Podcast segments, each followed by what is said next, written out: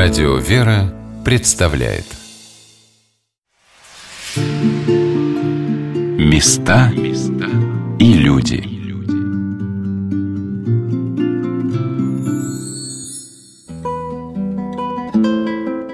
Жизнь человека как река. Она рождается из маленького ручейка у своего истока, а завершается, впадая в большое море или пересыхая.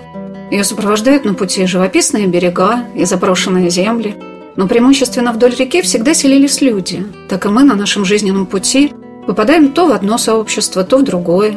И во многом от нашего выбора зависит, где мы захотим остаться. Обретем ли и возделаем свои плодоносные поля, найдем ли свой остров любви, именуем ли дремучие чащобы. Здравствуйте, дорогие друзья! У микрофона Анна Шалыгина. Сегодня мы с вами отправляемся в одно из самых прекрасных мест на русской земле, которое для одних становится благодатной Нивой, откуда уже не хочется уезжать, для других – местом подвигов и трудов, где возрастает их душа. Для третьих – местом служения Богу и людям. Мы едем в Оптину пустынь, Веденский Ставропегиальный мужской монастырь. Благослови душе моя Господа, благослови неси Господи. Благослови душе моя Господа, и все внутреннее мое имя святое Его. Как-то старец Варсонофий Оптинский спросил своего послушника, будущего старца Никона, как можно дойти из монастыря в скит? Тот ответил, что можно выйти из скитских ворот и напрямую по лесу дойти до хибарок старцев. А можно, сказал отец Варсонофий, выйти из обители, перейти реку, дойти до Шамартина, потом вернуться и со стороны леса войти в Иоанно-Предтеченский скит. Дорога получится гораздо длиннее, но до желанного места можно добраться. Вот так и в духовной жизни есть различные пути к спасению. А путь старческого окормления есть прямой путь, кратчайший – Понимает ли современный человек, где он хочет оказаться и какими дорогами он сможет туда попасть? Николай Васильевич Гоголь, узнав от своих друзей о старцах Оптиной пустыни, впервые приехал в монастырь в 1850 году. Какой он увидел обитель в середине XIX века, рассказал насельник Оптиной пустыни монах Калиник Дмитриев – Раньше, как положено, в любое святое место, в храм или в монастырь попадали с запада. А здесь, в Оптино, как раз путь был такой. Действительно, мост не строили, но был паром. И вот, например, Николай Васильевич Гоголь, когда едет со своим товарищем сюда, да, уже последние годы своей жизни, он здесь был несколько раз, и он описывает это, что он за три версты они сошли с кареты, пешком прошли это, потом нужно было еще дождаться парома, и старцам тоже так говорили, ну, слушайте, ну, так же неудобно ждать паром, там, что-то такое. Почему мост не сделать? Столько людей к вам приезжает. Они говорят, нет, это речка, она разделяет эти два пространства, и не надо мост тут делать. Как на Афоне у нас, конечно, не море там, да, отделяет нашу обитель, маленькая речушка, но, тем не менее, она тоже такой является границей. И раньше исторические святые врата – это башня с наша знаменитая, да, то есть она на всех наш символ Оптины, трубящий ангел, благовествующий. И это были святые врата исторические. И вот человек, когда заходил в эти святые врата, он перед ним открывалась удивительная, крутая, очень высокая лестница. А на вершине этой лестницы колокольня. И вот человек, чтобы попасть в монастырь, он должен был зайти по этой лестнице, а действительно снизу такое ощущение, что крест колокольни, он где-то так высоко в небесах, где-то уже там почти не достает взор уже, да, и дальше. Вот наши предки, они как-то немножко более осознанно, что ли, осмысленно относились в том числе к себе, к своему восприятию этого мира, к своему восприятию общения с Богом. И как раз здесь вот как раз они, у них не было такого мотива побыстрее, поудобнее, а был мотив поглубже, наверное, да, почувствовать, да, вот эти места, там, себя тоже в том числе, свои ощущения отследить. Поэтому вот как-то хранилось всегда вот, вот этот такой въезд в Оптину.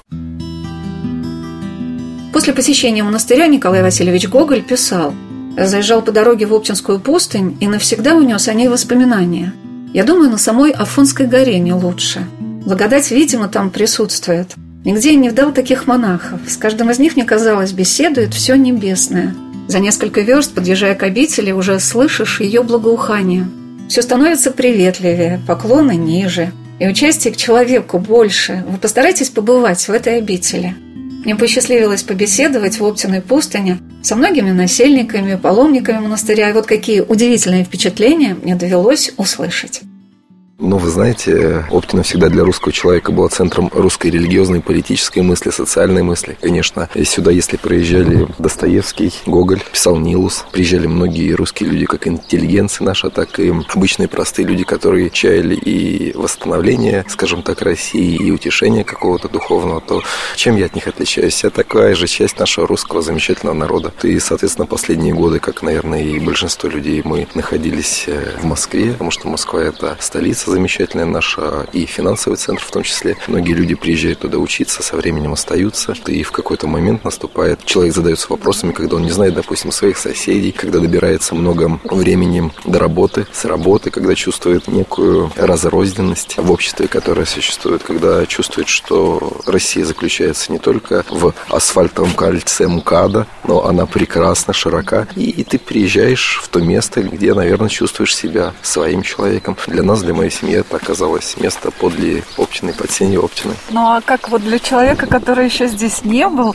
объяснить, что же так привлекает многих людей в Оптины? Вот я сегодня, мы шли с, с женой на службу сегодня с утра. А вот заходишь через врата, и вот этот воздух хочется как будто его черпать половником и консервировать внутри себя, набирать. То есть, что привлекает? Отличие русского человека, нашего народа в том, что в каком бы состоянии ни находился человек, он остро чувствует правду. Человеческую, либо божественную. И, соответственно, когда ты приезжаешь сюда, вот у меня вот было впечатление первый раз, первое прибытие сюда много-много лет назад, о том, что первое я дома, о том, что что бы ни происходило, правда есть. Поэтому, как это блаженные, алчущие жаждущие правды. И, соответственно, правда, она у каждого человека, у кого-то большая, у кого-то маленькая, и истина существует. То есть человек, когда заходит в Оптину, он понимает, что есть истина, и она тождественна с его обычной маленькой человеческой правдой. То есть ну, он как-то сердцем чувствует Оптину. Игорь Тетинок уже несколько лет живет с семьей вблизи Оптиной пустыни, а Ирина из города Брянска приезжает в обитель 5-6 раз в год.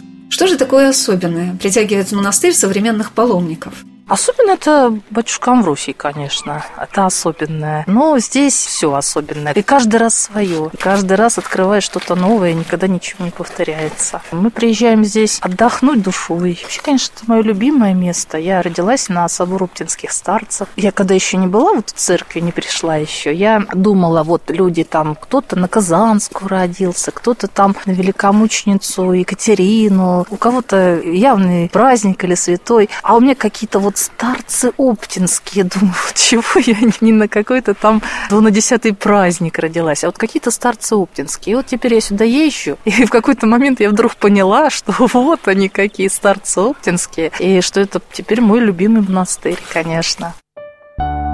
Почти в каждом храме Русской Православной Церкви мы сможем увидеть икону святых преподобных старцев Оптинских. Рассматривая лики 14 изображенных на ней святых, не сразу запомнишь их имена – но попадая в Оптину пустынь, прикладываясь к гробницам преподобных с их святыми мощами, ощущаешь, как будто они сами, шаг за шагом, приоткрывают для тебя страницы своей жизни. В воротах Оптины, где по стенам созданы чудесные росписи старцев, мы встретились с Ирой, дьяконом Филофеем Магерамовым, и мне захотелось сначала зайти в храм, в котором я ни разу не была. Он был построен в 2007 году. Это церковь Преображения Господня, где находится гробница святого преподобного исповедника Рафаила Шейченко – старца, вошедшего в собор оптинских новомучеников, насельников обители, пострадавших годы гонений на русскую православную церковь.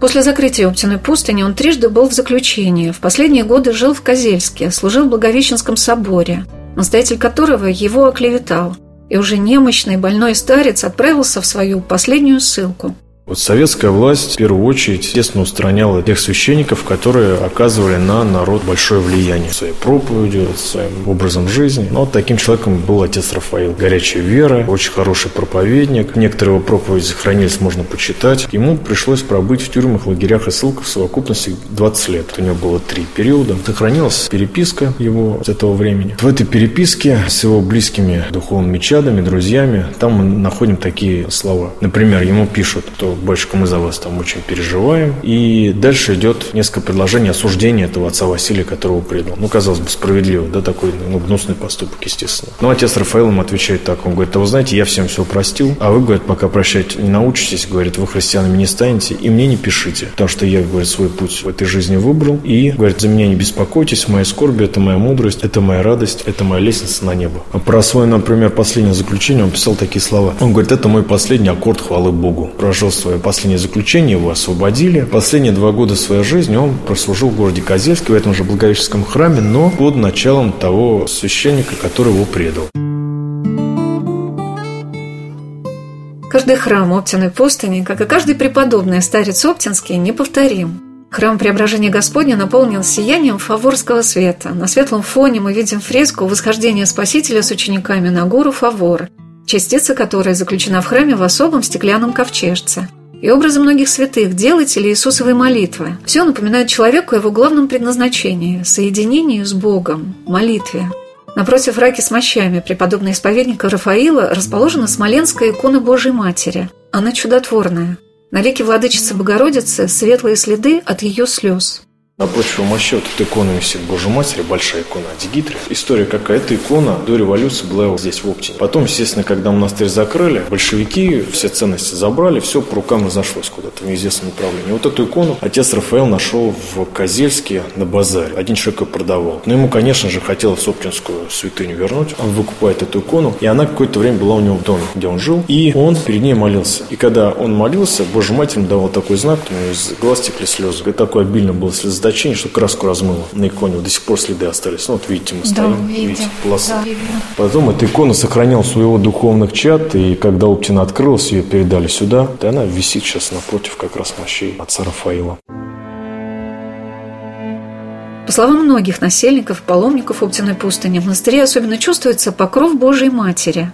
Приехав в обитель на праздник Державной иконы Пресвятой Богородицы, я была поражена мыслью о том, что два храма в монастыре посвящены самым известным богородичным иконам Русской Православной Церкви – Казанской и Владимирской, покровительницам России. А главный собор обители, как и сам монастырь, посвящен празднику введения во храм Пресвятой Богородицы. Храм был построен в середине XVIII века. Как же уготовил Господь этому месту такое предназначение, что и на протяжении ста лет до революции и в наши дни Оптина пустынь является одним из главных центров духовной жизни нашей страны. Основателями старчества Оптиной пустыни являются преподобные Моисей и Антоний Путиловы, родные братья, ушедшие из богатой купеческой семьи в лесные чащи на безмолвное жительство. Они были промыслом Божиим приглашены сюда, на берега реки Жиздры, в ничем не примечательный тогда монастырь Оптина пустынь. Мы с вами в женской части. А почему женская часть скиту? Потому что, как всегда в нашей истории, получилось так, что здесь появились святые люди. Появились они как раз 201 год назад по благословению Филарета Амфитеатрова, этого тоже удивительного святителя и епископа. Он здесь вот как монах изображен парадные фотографии обычно больше встречаются. И он зовет сюда вот двух этих людей первых, братья Путила, Антоний и Моисей. Как он вообще о них узнает? Он просит всех своих знакомых порекомендовать ему людей, которые опытны в духовной жизни, которые способны, если так просто сказать, изменить себя. А опытные люди как раз, как они говорят, ты искусство из искусств, наука из наук, чтобы себя хоть немножко привести в порядок. Он их зовет сюда, благословение его звучит так, приезжайте, стройте скит, основывайте свою жизнь на афонских уставах. И, собственно, вот так начинается скит. Строится храм, освещается, и строятся первые избушки. Ну, как видите, скит у нас деревянный, все строения деревянные. То, что мы сейчас стоим с вами здесь, это великое чудо, потому что все эти деревянные строения, им уже вот около 200 лет плюс-минус, и они сохранились, дожили до наших дней. Каким-то невероятным чудом, потому что это непростые времена были, да и время большое достаточно для таких строений. Прежде чем оказаться в месте, где в течение ста лет било сердце Оптиной пустыни, в Иоанно-Притеченском скиту, где жили, сменяя друг друга, великие оптинские старцы, мы пройдем от одной гробницы с их мощами к другой, которые расположены в монастырских храмах – Святые преподобные Моисей и Антоний Путиловы почивают справа на Салие самого большого храма обители, посвященного Казанской иконе Божией Матери. Старший брат, преподобный Моисей, несмотря на запреты своего отца, богатого купца, ушел подвязаться к лесным старцам, которые населяли на рубеже XVIII-XIX веков Калужские, Брянские и Смоленские земли. Ищущие уединение и безмолвие люди, часто скрываясь от светских властей, находили для себя духоносных наставников и жили в послушании им в глухих лесах и урочищах, переписывая книги, творя Иисусову молитву. Это возвращение к истокам монашеской жизни стало возможно в то время, когда монастырская жизнь претерпевала упадок. Духовный регламент в эпоху Священного Синода разрушил многие устои древних обителей. Все подчинялось лишь внешним формам. Но в конце XVIII века в Россию потянулись ученики святого преподобного Паисия Величковского, великого человека, который вернул русской православной церкви и раскрыл для нее вновь умное делание. Пребывая многие годы на Афоне, он переводил в скиту святителя Василия Великого святоотеческие труды, уча с непрестанной молитве в послушании духоносным старцам. Он перенес с Афона эту основу монашеской жизни и, создав в Молдавии несколько монастырей, в Нямецкой обители у него было до 10 тысяч учеников, вдохнул в духовную жизнь новое дыхание. Его преемники после кончины великого Аввы, во множестве приходя вглубь России, часто селились не в обителях, испытывая в них противление старческому окормлению, а уходили в леса. Это был такой монашеский авангард, шедший далеко впереди своих современников. Искренне ищущие Господа люди чутко уловили это движение. Впоследствии они стали основоположниками во многих русских монастырях, на Валааме, и в Александро-Невской лавре, в Александро-Свирском и Свенском монастырях, в Плащанской и Белобережской пустыне. Такого духовного делания, которое опиралось на афонский опыт, послушание старцам, чтение святых отцов и непрестанной молитвы. Преподобный Моисей Антоний Путиловы, подвязавшийся в Рославских лесах, под руководством старца и расхимонаха Афанасия Степанова – по приглашению прибыли в Оптину пустынь, и для нее начался период, прерванный годами советской власти, но не перечеркнутый ею.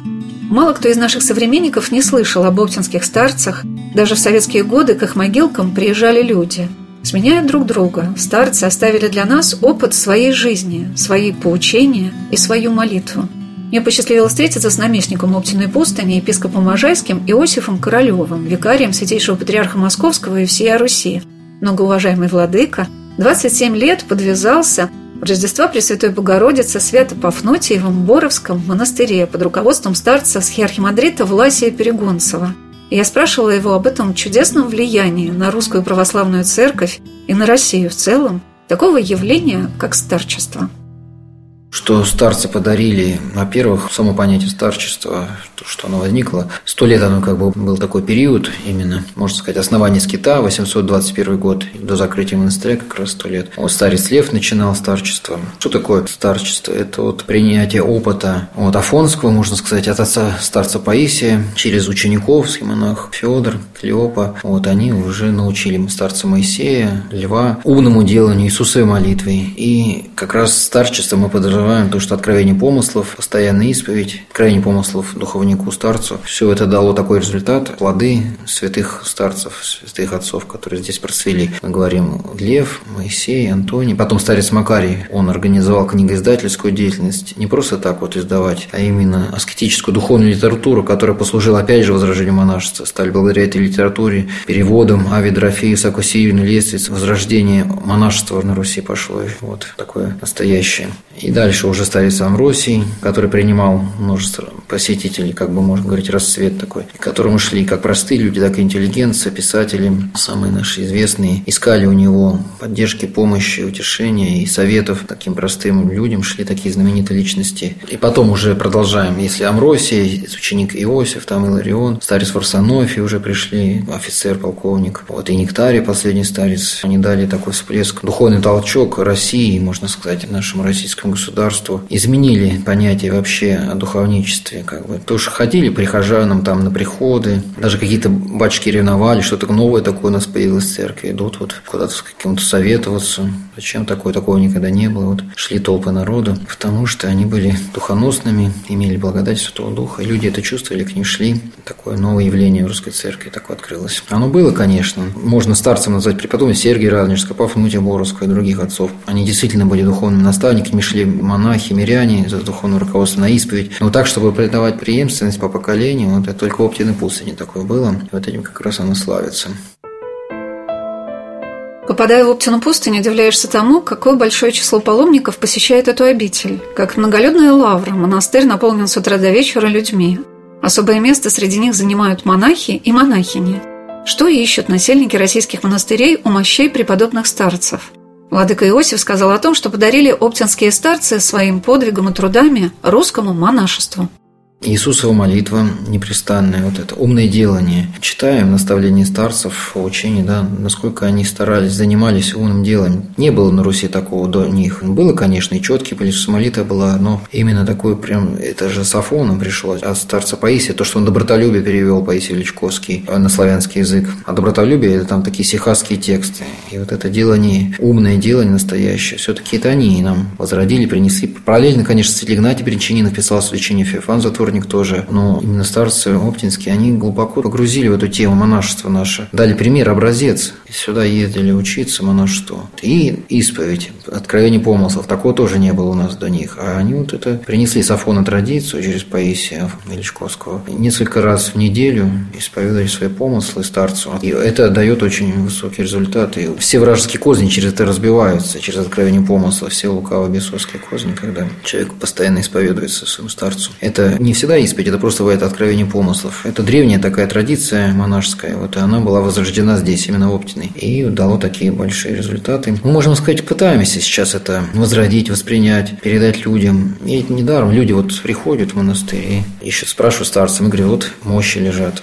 вот ходите во Владимирском храме. А вы живых спрашивать. Многие часто. Сложный этот вопрос, конечно. Но они же слышали, Оптина, старчество, такие вот приезжают люди с мира. И у нас есть духовники, постоянно вот принимают людей в храме стоят. У нас есть отец Антоний, архимандрит, игумен Тихон, игумен Лаврентий, который духовник братья главный. И люди к ним тянутся, поддержки ищут. Ну, слово старец, чтобы назвать, это что, наверное, должно прийти такое свыше, чтобы это... Я уже общался с братьями, с отцами. Они как бы скромно себя ведут и не хотят на себя это брать. Ну, всему свое время.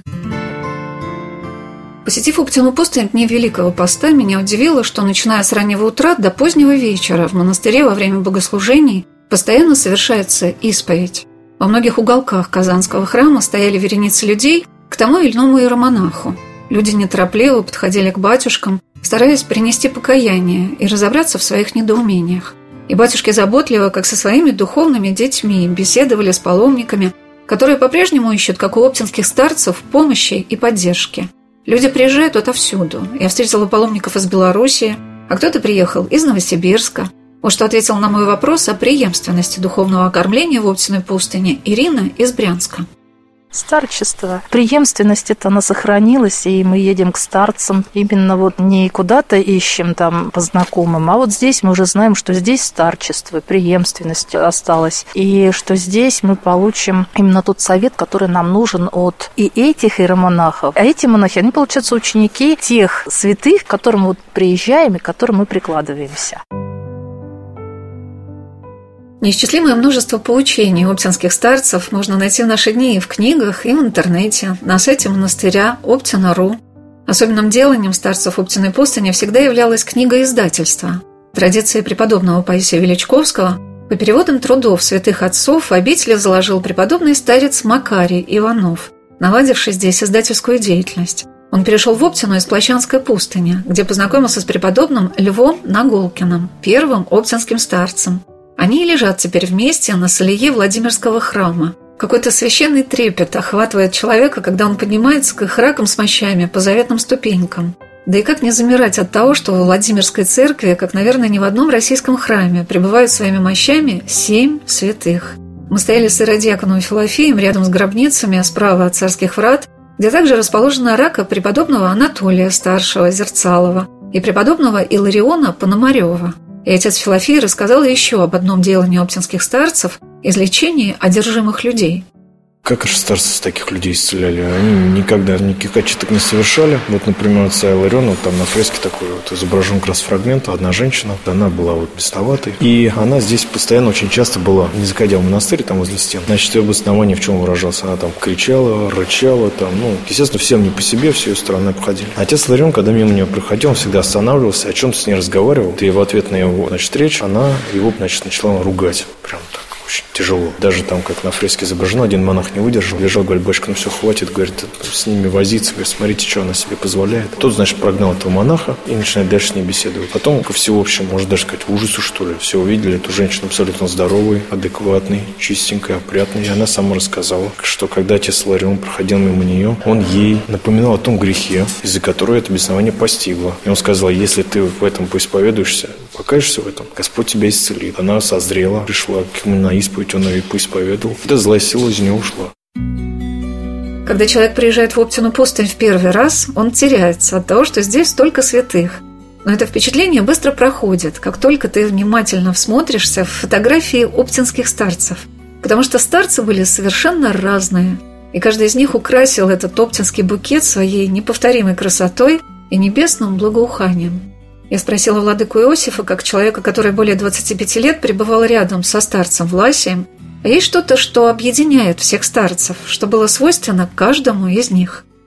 Вот что вспоминается самое главное, что вы понимали, это старец, это старчество – любовь, когда от старца исходит, когда он жертвует себя людям, что он принимает людей там сутками, как батюшка власти принимал, и любовью своей делился с приходящими. Ну, где-то бывал, конечно, он строгим, там, надо, а так в основном, конечно, он с любовью всех принимал. Окрыленные от него уходили люди. Именно вот это очень такой важный признак, что у человека вдохновение такое появляется, силы на дальнейшую жизнь миру, на служение свое. Вот старец дает как бы такой заряд, помощь, поддержку. И своей мудростью там уже помогает отвечать на вопросы, харизмой своей благодатью. Как еще характеризовать старца? Вот он сам прошел через смирение, через скорби какие-то и сочувствует людям. Чужая боль становится своей. Есть еще такое выражение. Такая книжка была про старца Паисия Святогорца, когда чужая боль становится своей. В основном же идут со скорбями духовникам, часто к старцам. И эту боль пропускаешь через себя, настоящий духовник. И сочувствует, сопереживает и подсказывает. Вот такой важный момент у старца. Это не поверхность, как воспринимаешь, а через себя. А батюшки Ласи шли много очень больных, и не просто это все было, конечно. Каждый день во Владимирском храме Оптиной пустыни в 14.30 совершается молебен всем святым преподобным старцам Оптинским. Так спокойно, мирно и торжественно стоят люди на этом молебне, понимая, что рядом с ними находится столько угодников Божьих, чья оптинская молитва, по словам насельников монастыря, очень сильна – а с чем приходили к старцам люди и как они им помогали, об этом можно узнать не только из книг. Над каждой ракой с мощами преподобных отцов можно увидеть тот или иной случай из жизни подвижников. Вот о чем повествует фреска над мощами преподобного старца Варсонофия Плеханкова. Вот в этом монастыре произошло вот это событие, которое здесь на фреске. Мама подводит к старцу Варсонофию своего глухонемого сына. А старец Варсонофия начинает с сыном разговаривать. Наклоняется ему на ухо и что-то шепчет. Мама говорит, батюшка, вы, наверное, не услышали, он, он глухой. А отец Варсонофий говорит, а ты, говорит, не переживай, это, говорит, тебя он не слышит. Говорит, меня услышит. И дальше продолжает что-то говорить ему. Вот. Юноша меняется в лице, начинает кивать головой, то есть понимает, о чем старец ему говорит. Отец Варсонофий отводит его в сторону, читает над ним разрешительную молитву исповедальную. А следующий день этого сына причащает, и он исцеляется. Ну, вот в этих случаях показательна эта связка физического здоровья и вот каких-то грехов. Рядом с мощами преподобного Варсонофия Оптинского расположена рака преподобного Анатолия Потапова, которого называют младшим. Над мощами фреска, где изображены старец Анатолий и старец Нектарий Тихонов, беседующий с преподобным ученицей великой княгиней Елизаветой Федоровной. Она приезжала в Оптину пустынь, обращалась к старцам за советом и утешением.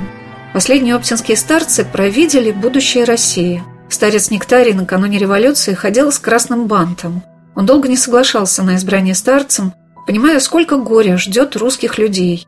Его глаза всегда были опухшими от слез, он непрестанно плакал за Россию. И неведомыми путями Господь призывал своих угодников в небесные обители – Старец Анатолий младший, они со старцем Нектарием уже кормили Оптину прям самые последние уже дни ее. Но здесь вот на фреске они вдвоем с отцом Нектарием сидят, они принимали в монастыре великую княгиню Лисету Федоровну. Она вот у старца Анатолия младшего исповедовалась. Это был такой известный всероссийский старец. Каждый день сотни людей, значит, ждали, чтобы взять у него благословение, спросить совета. Тут революция, начинается гонение, старца Анатолия арестовывают. Его привозят в тюрьму, потом кладут в тюремную больницу, там его обрили, остригли, и потом вернули обратно в монастырь. Все, знаешь, вокруг него собрались, женщины плачут, естественно, да, там, батюшка, как вот так с вами. Реакция отца Анатолия такая. Он так смеется, говорит, слушайте, а что, говорит, вы за меня переживаете? Посмотрите на мое лицо, бритое лицо свое, показывайте, на 20 лет помолодел. Ему говорят, батюшка, давайте мы вас это самое, ну, везем в безопасное место, может быть, из России вообще, вот чтобы вот ваша жизнь, так скажем, не столкнулась с этим злом всем. На что отец Анатолий даже обиделся, говорит, ну, говорит, ну как же, я, говорит, всю жизнь всем говорил, потерпи, потерпи, говорит, а сейчас сам побегу, говорит, не нет, я, говорит, останусь до конца. Его пришли арестовать второй раз. Отец Анатолий говорит, дайте мне один день, чтобы собраться. Ему один день дали, а когда на следующий день пришли, у его келейника спрашивают, ну что, старец твой готов? Тот говорит, да, готов заходить. Они заходят, видят скамеечки, стоит гроб, в гробу лежит почивший отец Анатолий. Особенная кончина, вот она прям тайна Божия какая-то прям совершилась. Но то, что вот за его веру, да, Господь не попустил ему. Там больше ни тюрем, ни лагерей, ничего. Отец Анатолий вот почил.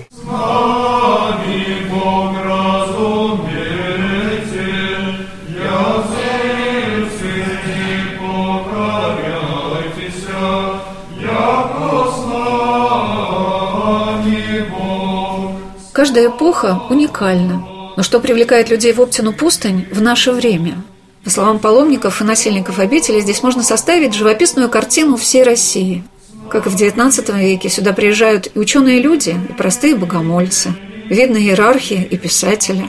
Как когда-то здесь нашли приют множество представителей интеллигенции – Достоевский, Гоголь, Киреевский, Леонтьев, Хомяков – Братья Чайковские, Рубинштейны, Есенин, Ахматова, великие князья, известные предприниматели, маршал Жуков. Так и сейчас в Оптину едут все. Здесь можно встретить молодых ребят в военной форме и почетных гостей, игумени монастырей и юных послушников. И как прежде они соединяются все вместе в единое целое с молитвой за Россию. И как сильна эта оптинская молитва – Оставайтесь на радио «Вера». Через несколько минут мы продолжим нашу программу о святых преподобных старцах Оптинских и об удивительной атмосфере Введенского Ставропегиального мужского монастыря Оптина пустынь.